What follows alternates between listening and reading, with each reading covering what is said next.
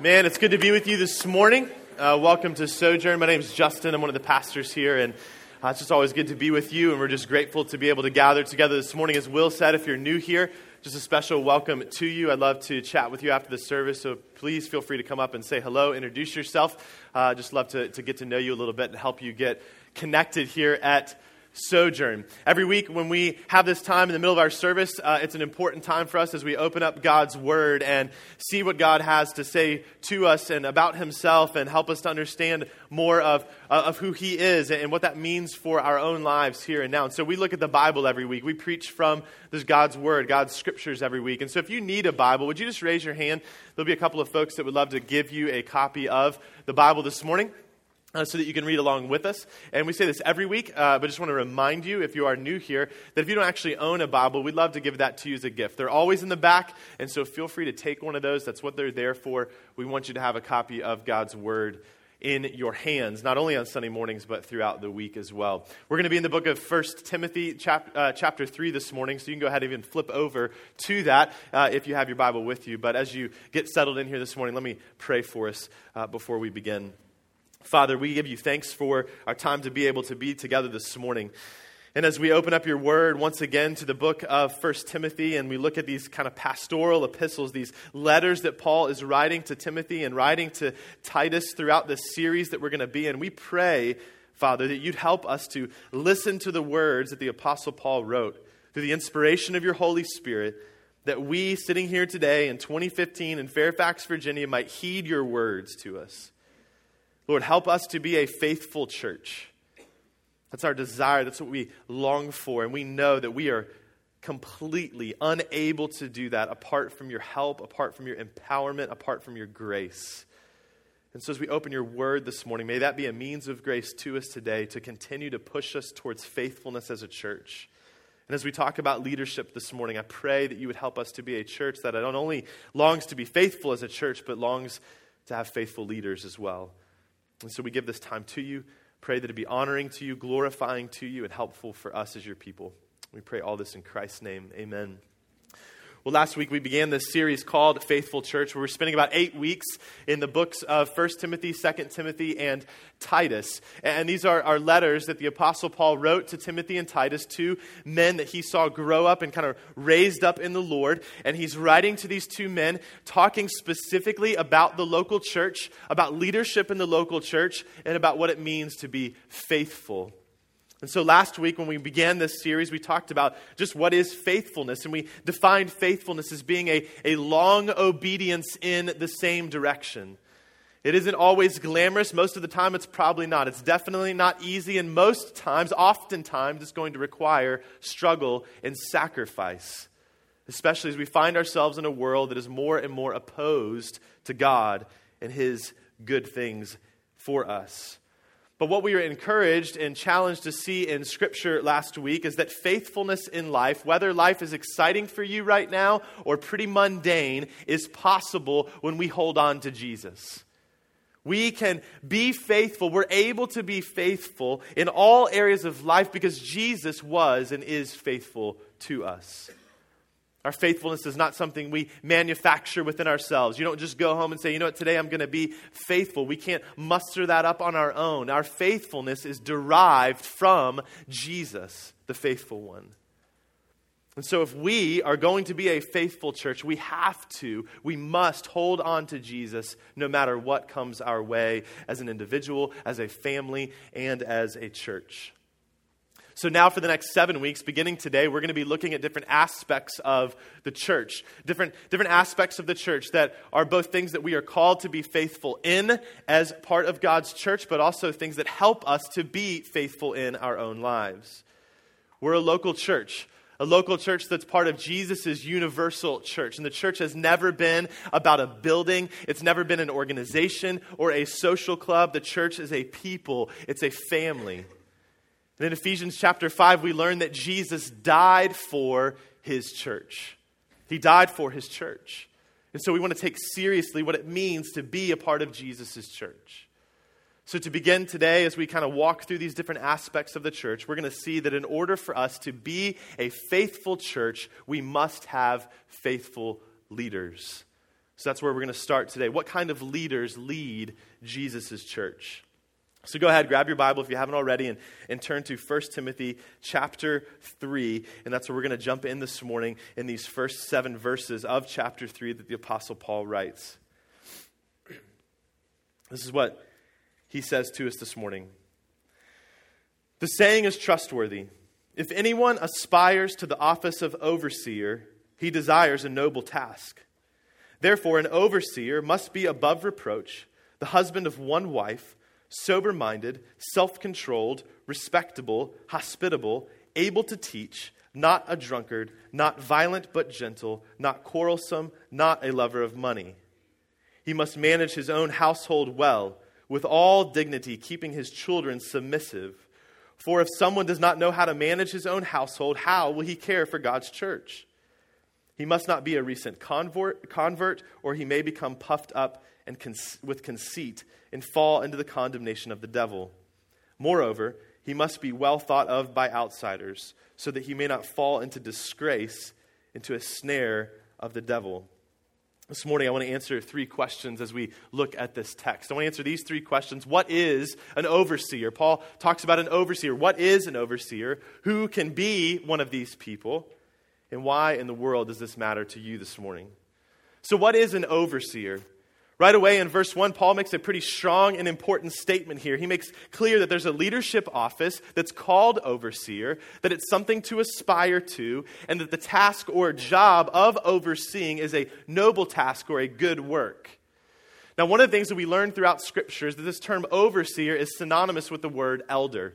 So we look in other places like 1 Peter chapter 5 and see that there Peter talks about elders, but elder and overseer are the same office, the same leadership role within the church. In fact, to really be more accurate to what the Bible talks about, we could say that overseers and elders are is the office of leadership, and what elders do is shepherd and pastor. The Bible uses lots of analogies to talk about God's people, to talk about the church. In Ephesians chapter 5, which I just referenced, we learned that the church is Jesus' bride. John chapter 10, 1 Peter chapter 5, the church is Jesus' sheep. And what we see from these analogies that the scripture uses is that Jesus cares greatly about his church. He cares so much about the people that he died for that he hasn't left us to ourselves. He's given us first and foremost the Holy Spirit, the Holy Spirit who dwells within us. If we truly know Christ, we've been born again, and we have the Holy Spirit in us that leads us and guides us and teaches us and convicts us and encourages us as his people. But Jesus also has given his church leaders men saved by grace, filled with the Holy Spirit, who love Jesus and love Jesus' church. Men who are called to stand up for and on behalf of Jesus' people, to help them be who they are called to be faithful followers of Christ. And this is what we call pastor elders. At Sojourn, we, we see the terms elder and pastor as synonymous terms. A pastor is an elder, and an elder is a pastor whether someone's paid by the church or is in a non staff role within the church, if they hold the office of elder, they are also a pastor and vice versa. But here's the deal faithful leadership in the church is a gift of God to the church. Faithful leadership in the church is a gift of God to the church. So we're talking about that's what an, that's what an overseer is, that's what an elder is, but who can be one of these people? Who can be one of these leaders in the church? Well, Paul lays out the qualifications. He establishes the fact that this office exists of overseer, pastor, elder, but who in the world can do this? Verse 2, he says, Therefore, therefore, in light of the good work that it is that's to be done in leading God's people, what kind of person can do this? Now, one thing we notice as we look through the text here is we see that multiple times, I think about four times, Paul says an elder must. An elder must do these things or be these things. These aren't suggestions. It's not nice or would be nice or kind of an added benefit if an elder held these kind of characteristics and qualifications. No, elders must have these things.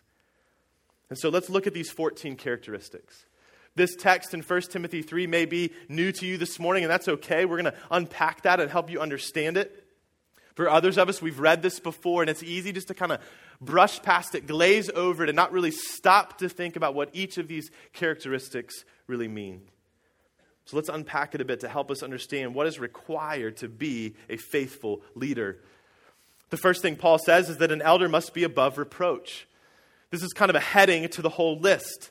To be above reproach is to live a life that is free from accusation, a life that can't be spoken against. Now, this doesn't mean that an elder has to be perfect, because here's the deal nobody's perfect.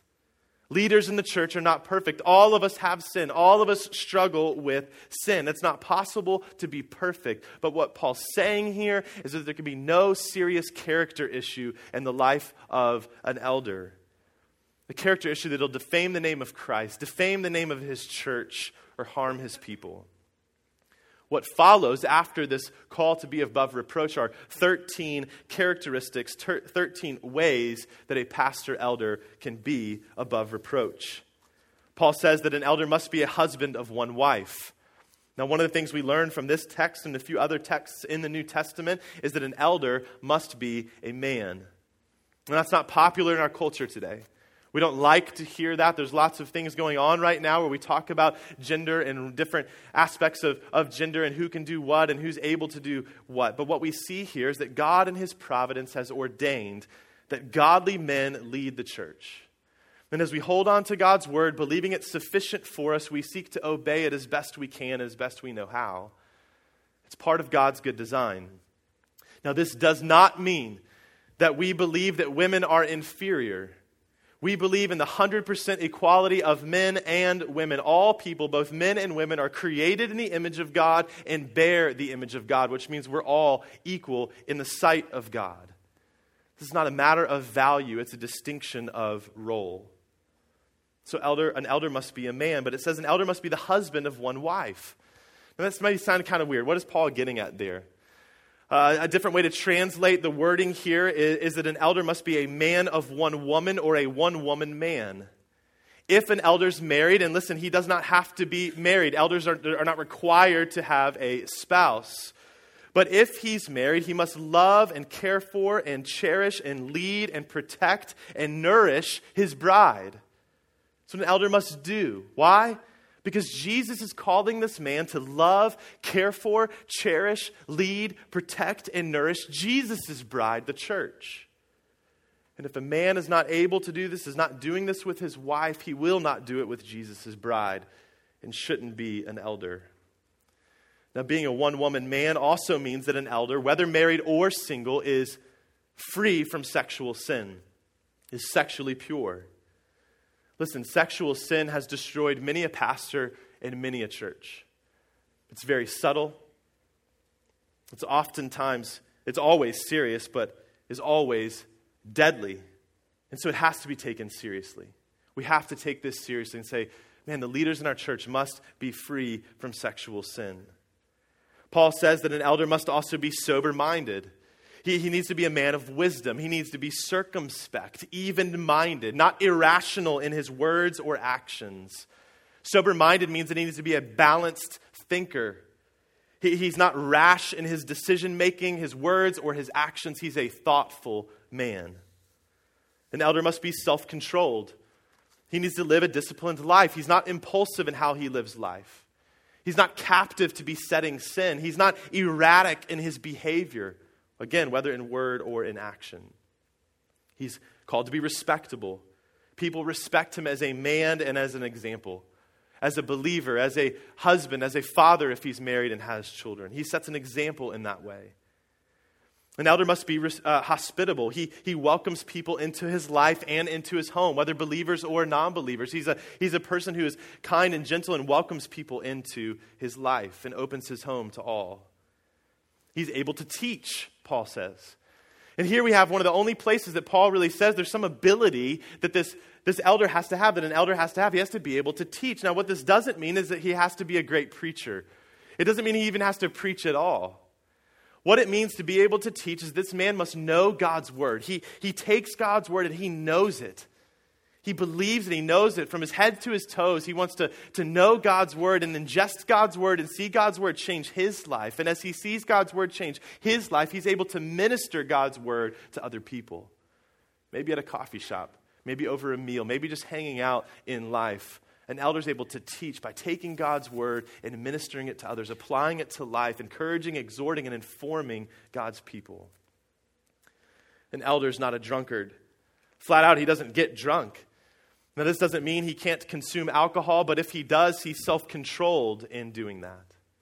He's not addicted to alcohol or any substance, any substance, even food. He's not dictated by anything, he's not mastered by anything.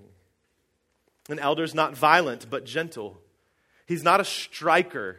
There's another way to translate this. He's not a striker in his words or his actions. He never uses his, his physicality, he never uses his body or his words to get his way. He's not domineering or a bully. He's gentle, and gentleness marks his whole entire life. An elder's not quarrelsome. He's not a fighter. He's a peacemaker and a peaceable person. An elder's not contentious. He's not divisive. In Titus chapter 1, Paul says there that an elder is not quick tempered or angry or hot headed, which goes right along with this. He's not seeking to create division or, or rise up in anger at anyone that he is seeking to pastor and lead and work with. An elder is not a lover of money. He isn't greedy for financial gain, whether through ministry or the marketplace. He's not greedy, but instead his life is marked by generosity with what God's given to him. An elder must manage his household well. Elders are called to care for, lead, and feed their children, whether physically or spiritually. The Puritans used to have a saying they said that the home is like a little church, and the pastor is the dad. Home is like a little church, and the pastor is the dad. And listen to me, men. All men in this room, listen to me here this morning. This is a good call and a challenge for all of us. You may be sitting there thinking, well, I'm not going to be an elder. I don't really uh, uh, aspire to that. I don't think maybe that's where God has me. I challenge you on that too. To pray and consider that maybe God is calling you to lead in His church in that way. Have you ever even prayed about that?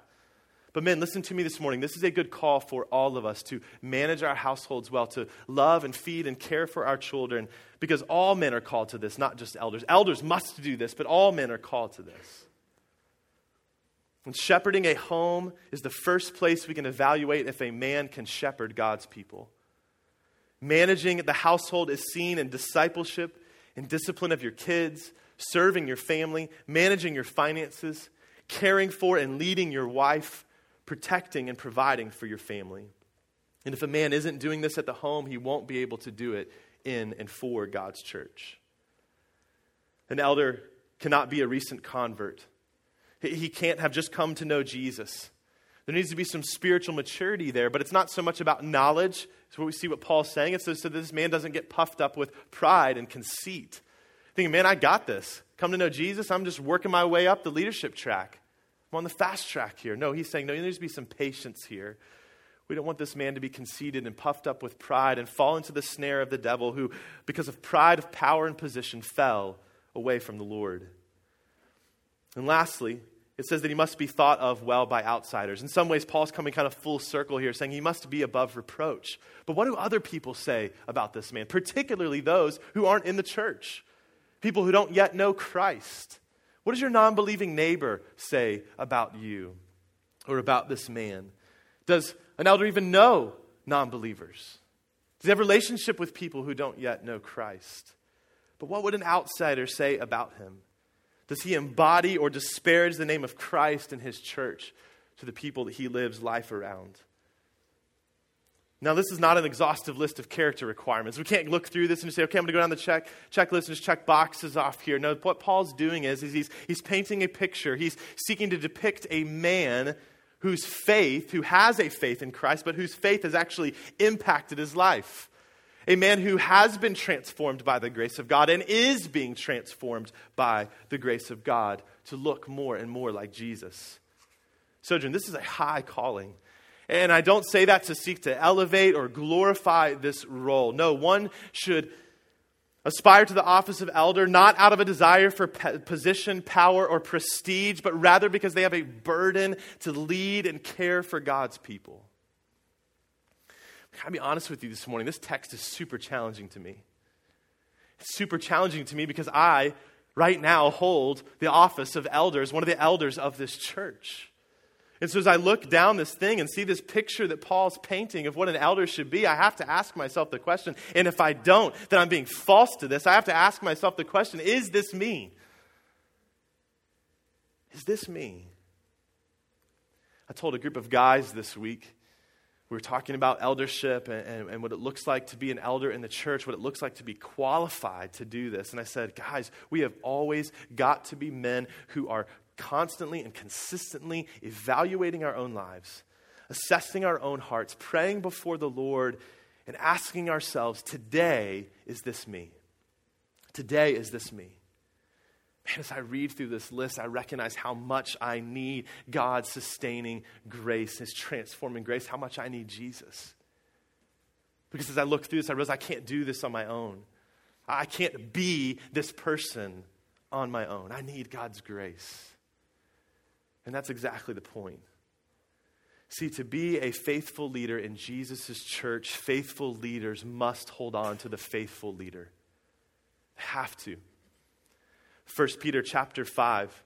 Peter talks about elders there. And I mentioned this earlier. This is a great text that also just seeks to explain what elders are and what they're called to do. Listen to these words from Peter. It says, So I exhort the elders among you, as a fellow elder and a witness of the sufferings of Christ, as well as a partaker in the glory that is going to be revealed. He says this to elders Elders, shepherd the flock of God that is among you, exercising oversight not under compulsion, but willingly, as God would have you.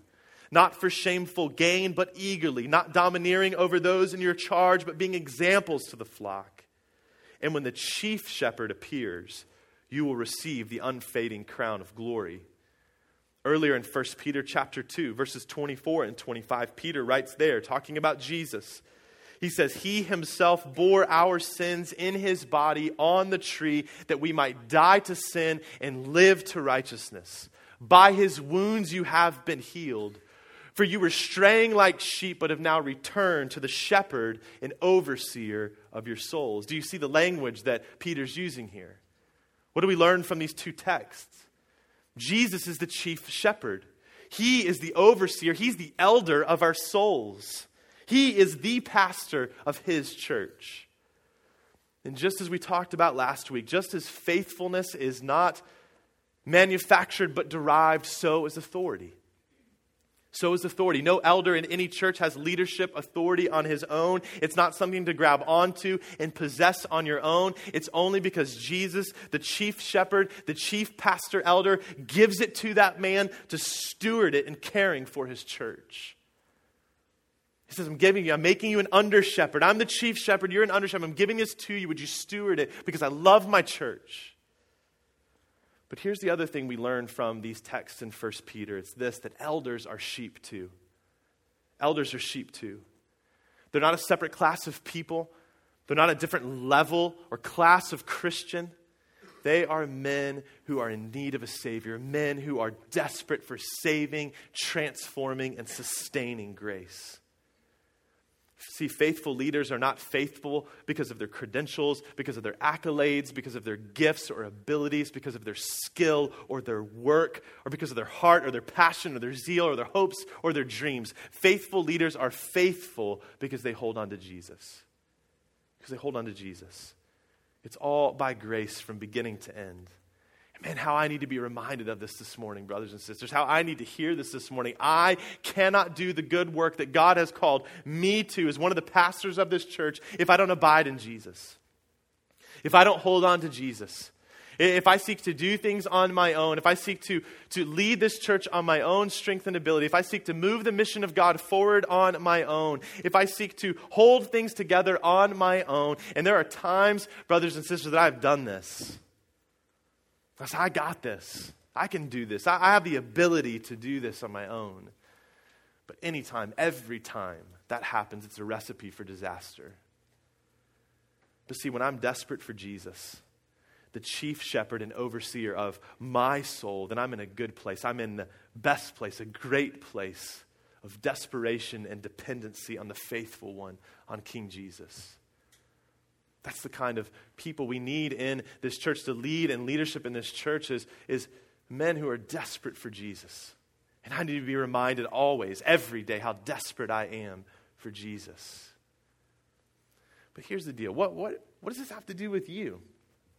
Again, you may be sitting there thinking, well, I'm, you just said only men can lead, can only be in this role, so if I'm a woman, then this doesn't really apply to me. Maybe again, you're thinking, I don't know if I'll ever be an elder. Maybe I'll consider it. I don't know if I'll ever be there. So, what, why and what does this matter to me? Well, here's the deal Church, because the good work, the noble task that God gives to these men, to myself, is to care for the people of this church, to, to feed you, to lead you, to care for you as God's people. We could look throughout all the New Testament and see that elders are called to be on mission. Elders are called to present you mature in Christ. Elders are called to guide you and lead you to help you to become more like Jesus. Elders are called to equip you for the work of ministry. Elders are called to protect you from false teaching and the other aspects and dangers of life in this world. Elders are called to exercise church discipline when necessary for the purity of the church. Elders are called to pray for you and with you. Elders are called to minister the word of God to you. And all of these things impact you then. All of these things are for you. That's what the church is. It's not just it's not a building, it's not just a, a group of people, it's a family, it's God's people. This is super important for you because it impacts your life more than you know. Psalm chapter 23, a psalm that may be familiar to, to all of us, even whether we read the Bible or not. Maybe we've heard aspects of this psalm quoted before, but I want to read it to us this morning, just the first four verses. This is what the psalmist writes The Lord is my shepherd, I shall not want. He makes me lie down in green pastures. He leads me beside still waters. He restores my soul. He leads me in paths of righteousness for his name's sake. Even though I walk through the valley of the shadow of death, I will fear no evil, for you are with me. Your rod and your staff, they comfort me. We know we're talking about the Lord here. He is the chief shepherd, but listen to me. Faithful leaders, faithful elders are men as under shepherds who are called to lead you to still waters in green pastures. As, we follow the chief shepherd, even through shadowy, shadowy valleys that are marked by death, we walk with you.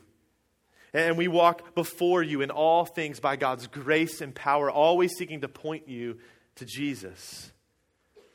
Maybe you feel like you're walking through a, a dark valley right now in your life. Listen to me. We are here for you. We are here for you. Would you let us know? Would you let us know? We, we don't always get it right. We do not always get it right, and we are far from perfect in how we pastor people. But, Sojourn, I want you to know something this morning. If you don't get anything else out of this this morning, I want you to know this. Every leader in this church loves you dearly. We love you dearly. Maybe we don't always communicate that well. Maybe there's been times you haven't felt particularly loved by all of us or one of us. And if that's the case, would you forgive us for that? Because we love you dearly. That's why we're doing this. That's why we're here, is because we care about this church. We care about you as God's people. So, would you let us know if you're struggling? See, one of the beauties of God's church as we strive to lead even in the valley, even in the dark times, one of the beautiful things about God's church is that the leaders of the church are not called to do everything.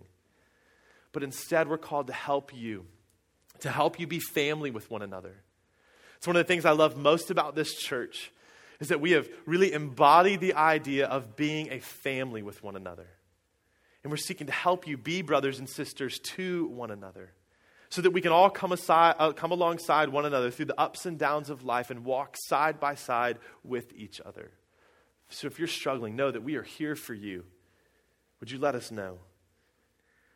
Maybe this morning you recognize that you don't actually know Christ as Lord and Savior and King. Will talked about that earlier, that some of you know that. You know that you don't yet know Jesus. Others of you maybe think that you do know Christ, but don't actually have a real relationship with him. But know this this morning we are here for you. Psalm 23 tells us that all of us need to have our souls restored. And if you don't yet know Jesus, if you haven't truly trusted in Christ as your Savior, you need a restoration of your soul. And we are here for you. The elders of this church long to see you cross from death to life. We long to see you experience the freedom and the grace that comes in and through Jesus, who died on the cross for your sin and rose again that you might be set free and know the God of all creation now and forever.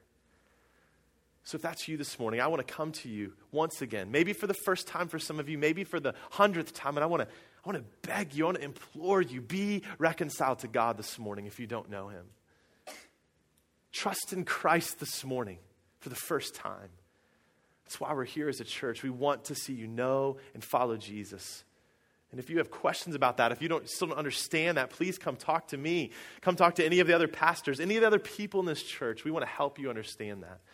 That you might take a step of faith and jump in and follow Jesus.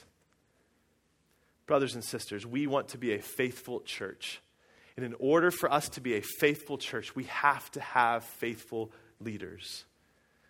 Leadership in the church is not determined by popularity. It's not a matter of politics or position. It's a burden that some must bear for the sake of Jesus' sheep.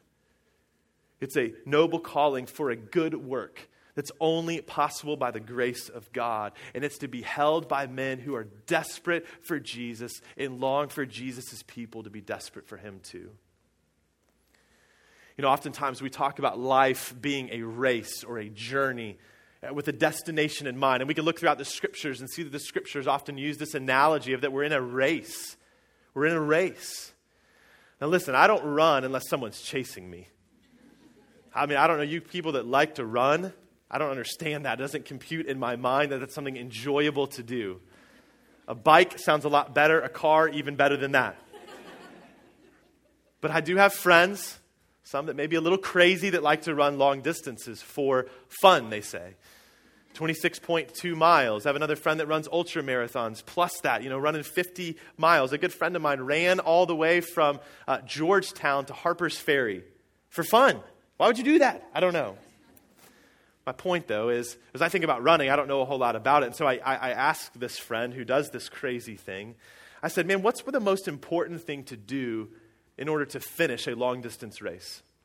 What is the most important thing that you need to do to maintain the ability to finish a long distance race? And he, and he texted back and he said, The best thing, the most important thing, all the training, all the nutrition, all that stuff is good, but the most important thing in the midst of the race is maintaining a good rhythm and a good pace.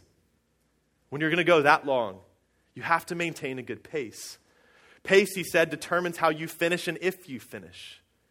It helps you to be able to maximize your strength and energy to cross the finish line.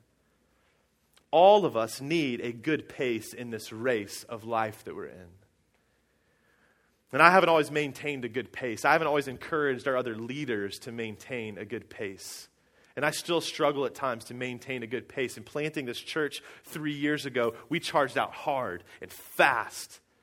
And oftentimes it was like we were running for a sprint, not a long distance marathon. And I'm often even still struggling to run at a sustainable pace. And when that happens, what that leads to is burnout, fatigue, and poor leadership. And I'm repenting of that. I'm trying to seek the Lord on that. I need God's help and grace every step along the way in this race and leading to be able to maintain a good pace. It is a good thing to aspire to the office of pastor elder, to want to see God's people thrive and flourish. But listen, no current or future elder can be a faithful leader if he's not maintaining a good, sustainable pace in this race. And so to close, I just want to take that word pace. I'm going to be cheesy here, okay? I'm going to take that word pace and I want to challenge current elders, future elders, sitting here right now, and I want to take that word and I want to assign a word to each of those letters of the word pace to help us, to challenge us to be able to maintain that. And I want to challenge you as people that are part of this church, as sojourners in this church as well, so that we might be a church that is a faithful church, not for the next few months, not for the next few years, but for the next hundred years if Jesus doesn't come back. That we might have leaders that exemplify the qualities and characteristics of 1 Timothy chapter 3 and everywhere else that the Bible speaks of leaders and elders. So, for elders to be faithful leaders, they must be prayerful, accountable, Christ centered examples. They must be prayerful.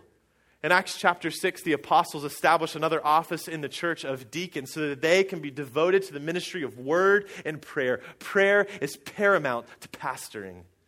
It's paramount to pastoring, but prayer, let me tell you this from my own experience, is so easy to let slide in the busyness of life and ministry.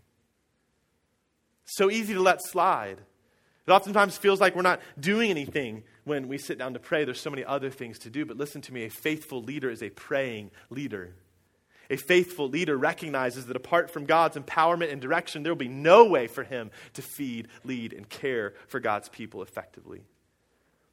In Exodus chapter 33, Moses, who's leading God's people, is going and praying on behalf of God's people. And I think he prays something in there, verse 15, that I think should be the prayer for myself and for any leader currently and future in this church. He says this He's praying to God on behalf of this people. He's, it says, And he said to him, speaking to God, If your presence will not go with me, do not bring us up from here. If your presence will not go with me, do not bring us up from here. Faithful leaders are men who earnestly pray for the presence of the Lord to go with them in everything, to go with us as a church, and are completely content and patiently waiting for the Lord, waiting for Him. Sojourn, there's often times throughout the life of this church that I have not been as prayerful as I should be. And I ask for your forgiveness in that. I want to be a prayerful leader. I want the elders of this church to be prayerful men. That we get on our knees and we pray before the Lord, seeking Him for the sake of this church. And I want to grow in that. I want our church to be a more prayerful church. We're going to talk about faithful prayer in this series. But I want us to be a church who moves forward on our knees together. Must be prayerful. Leaders, faithful leaders must also be accountable to maintain a healthy pace. James chapter 3 and Hebrews chapter 13 both say that leaders who teach, preach, and lead the church will have to give an account before the Lord. We will one day stand before the judgment seat of Christ and give an account for how we've shepherded and cared for God's church. So we need to take that seriously. Take seriously our call, never flippant in our role in leading God's church. We need to be held accountable. To maintain a good pace and finish the race and be faithful leaders, we also need to be Christ centered. 1 Corinthians chapter 2 verse 2 Paul says for I decided to know nothing among you except Jesus Christ and him crucified. Faithful pastor elders have a single-minded focus to make much of the name of Jesus and never of themselves. We need to always be Christ-centered if we're going to be able to live out the calling to be faithful leaders. And lastly, we need to be examples. In 1 Peter chapter 5, as we read earlier, Peter calls pastor elders to be faithful examples to the flock among them. As the shepherd goes, so goes the sheep. This means that elders need to be leading out in humility and faith. We're called to be the, the lead repenters in the church, the lead worshipers in the church, set an example for you in faith and purity and love and speech. See, the reality is the, the, the, requirements, the qualifications of 1 Timothy chapter 3 are, are characteristics, are things that are mentioned all throughout the New Testament that really should be exemplified in the life of every follower of Christ. But the reality for elders is that we have to be leading the way in this. We need to be leading the way in this. Faithful leaders are men who exemplify Christ like character and are able to say, Follow me as I follow Jesus. See, in the long run, an elder's faithfulness to his role in leading this church will have far more to do with character than it will be anything to do with his gifts or abilities or knowledge. But listen, you play a part in this too. We are your leaders. By God's providence, we are the leaders of this church now. The elders of this church and any future elders are who God has placed to be here. And God has called you to follow the leaders of your church. Hebrews chapter 13, verse 17 says, Obey your leaders and submit to them, for they are keeping watch over your souls as those who will have to give an account. Let them do this with joy and not with groaning, for that would be of no advantage to you. Brothers and sisters, you play a critical role in helping us to be faithful leaders. So, how can you help us maintain the sustainable pace to be faithful, the faithful leaders God has called us to be? You can be prayerful, accountable, Christ centered encouragers. Be prayerful. Over and over and over again, Paul, throughout the New Testament, as he writes these letters to the churches, talks about how he's praying for them, but oftentimes he asks those churches to be praying for him.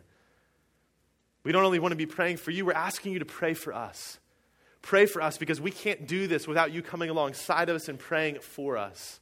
Praying for us and praying for our families, praying for faith and for protection and for wisdom as we seek to lead. Be prayerful. Hold us accountable. The qualifications of 1 Timothy 3 are important. They're not something that we just kind of shuffle aside. I want you to know what those qualifications are so that you can hold us accountable. You play a critical and vital role in affirming the leadership of your church. And so hold us accountable to what God has called us to. Don't be afraid to gently rebuke or exhort us. We have said this before, but we are all blind to our own blindness, leaders included. We don't have some ability to see every aspect of our own lives. We need you, our brothers and sisters, to help us to be more like Jesus. So please hold us accountable. Thirdly, remain Christ centered yourselves.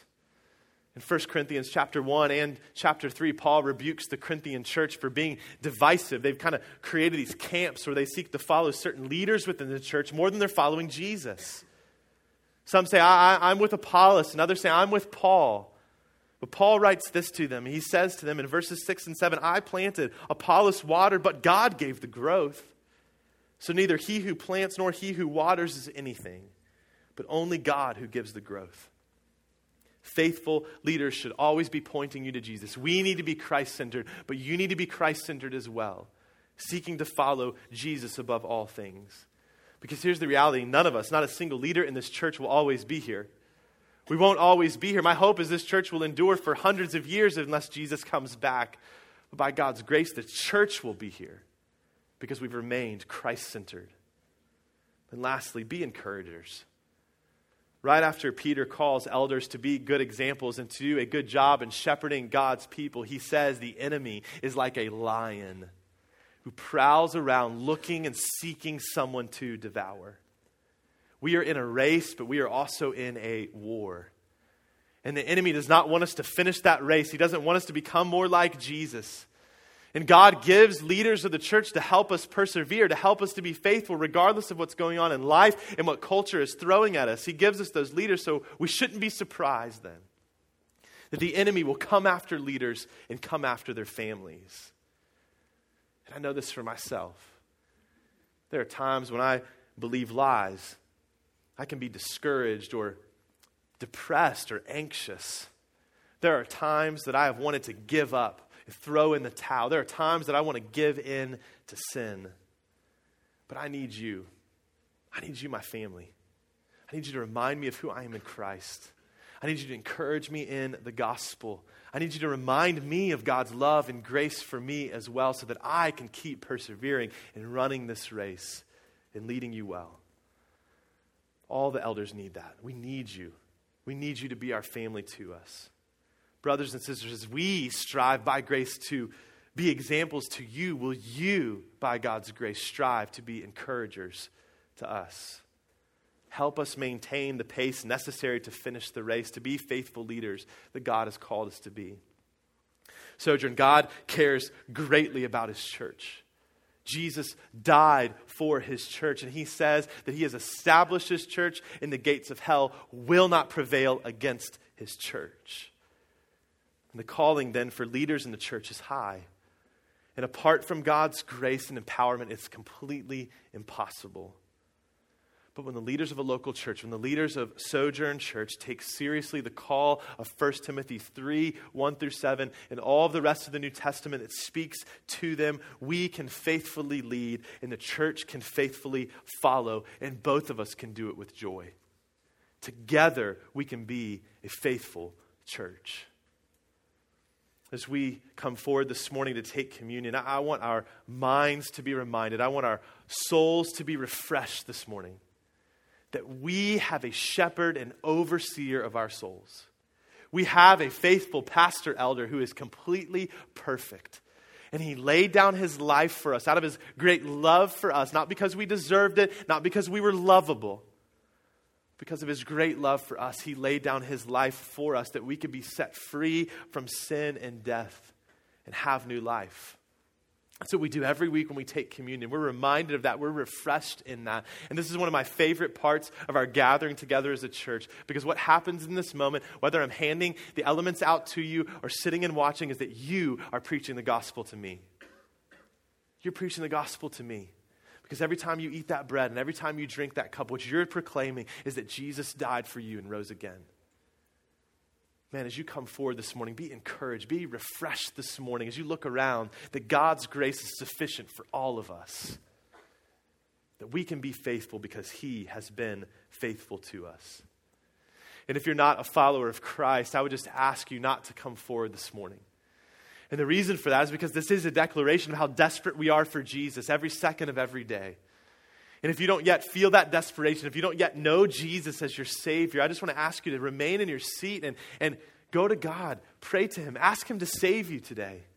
Turn away from your sin and trust in Jesus today. Take Him today. Take hold of Him today. His grace is sufficient for you. And as I said, this church is here because of that. We want you to know Christ above anything else. So please come talk to me. I'd love to pray with you. I'd love to talk with you. I'd love for you to go to community group this week and ask somebody there to tell you more about Jesus. But today, just hang out in your seat. Take Christ today so that next week you can come forward as a brother and sister in Christ and say, Yes, Jesus died for me. And those of you that will come forward, you can come to the front or head to the back, take a piece of bread and a cup to drink, and hear what Jesus has done for you, our faithful King. Let's pray. Father, I praise you this morning that you are our faithful God. I praise you this morning that we have a faithful Savior. And that you, and your love and care for our church, you've given us the Holy Spirit, but you've also given this church and every single one of your local churches faithful leaders, men who are called to be faithful leaders. So, my prayer this morning is that you, God, by your grace, by your Spirit, would help me to be a faithful leader. There are so many times and so many different ways that I have failed at that. But Lord, I come to you once again and ask that you would forgive me, that you would transform and change me. Help me to be the faithful leader you've called me to be. Help every other man in this church who's holding the office of elder, who one day will, to be a faithful man and a faithful leader. I am desperate for you, Jesus. The more I do this, the more I recognize I have no idea what I'm doing and how much I need you. I cannot do this on my own. I'm desperate for you, Christ. Help me to follow you so that others might be able to follow you as well. Lord, help us to be a faithful church to the glory of God and for the good of others. We pray this in Christ's name. Amen.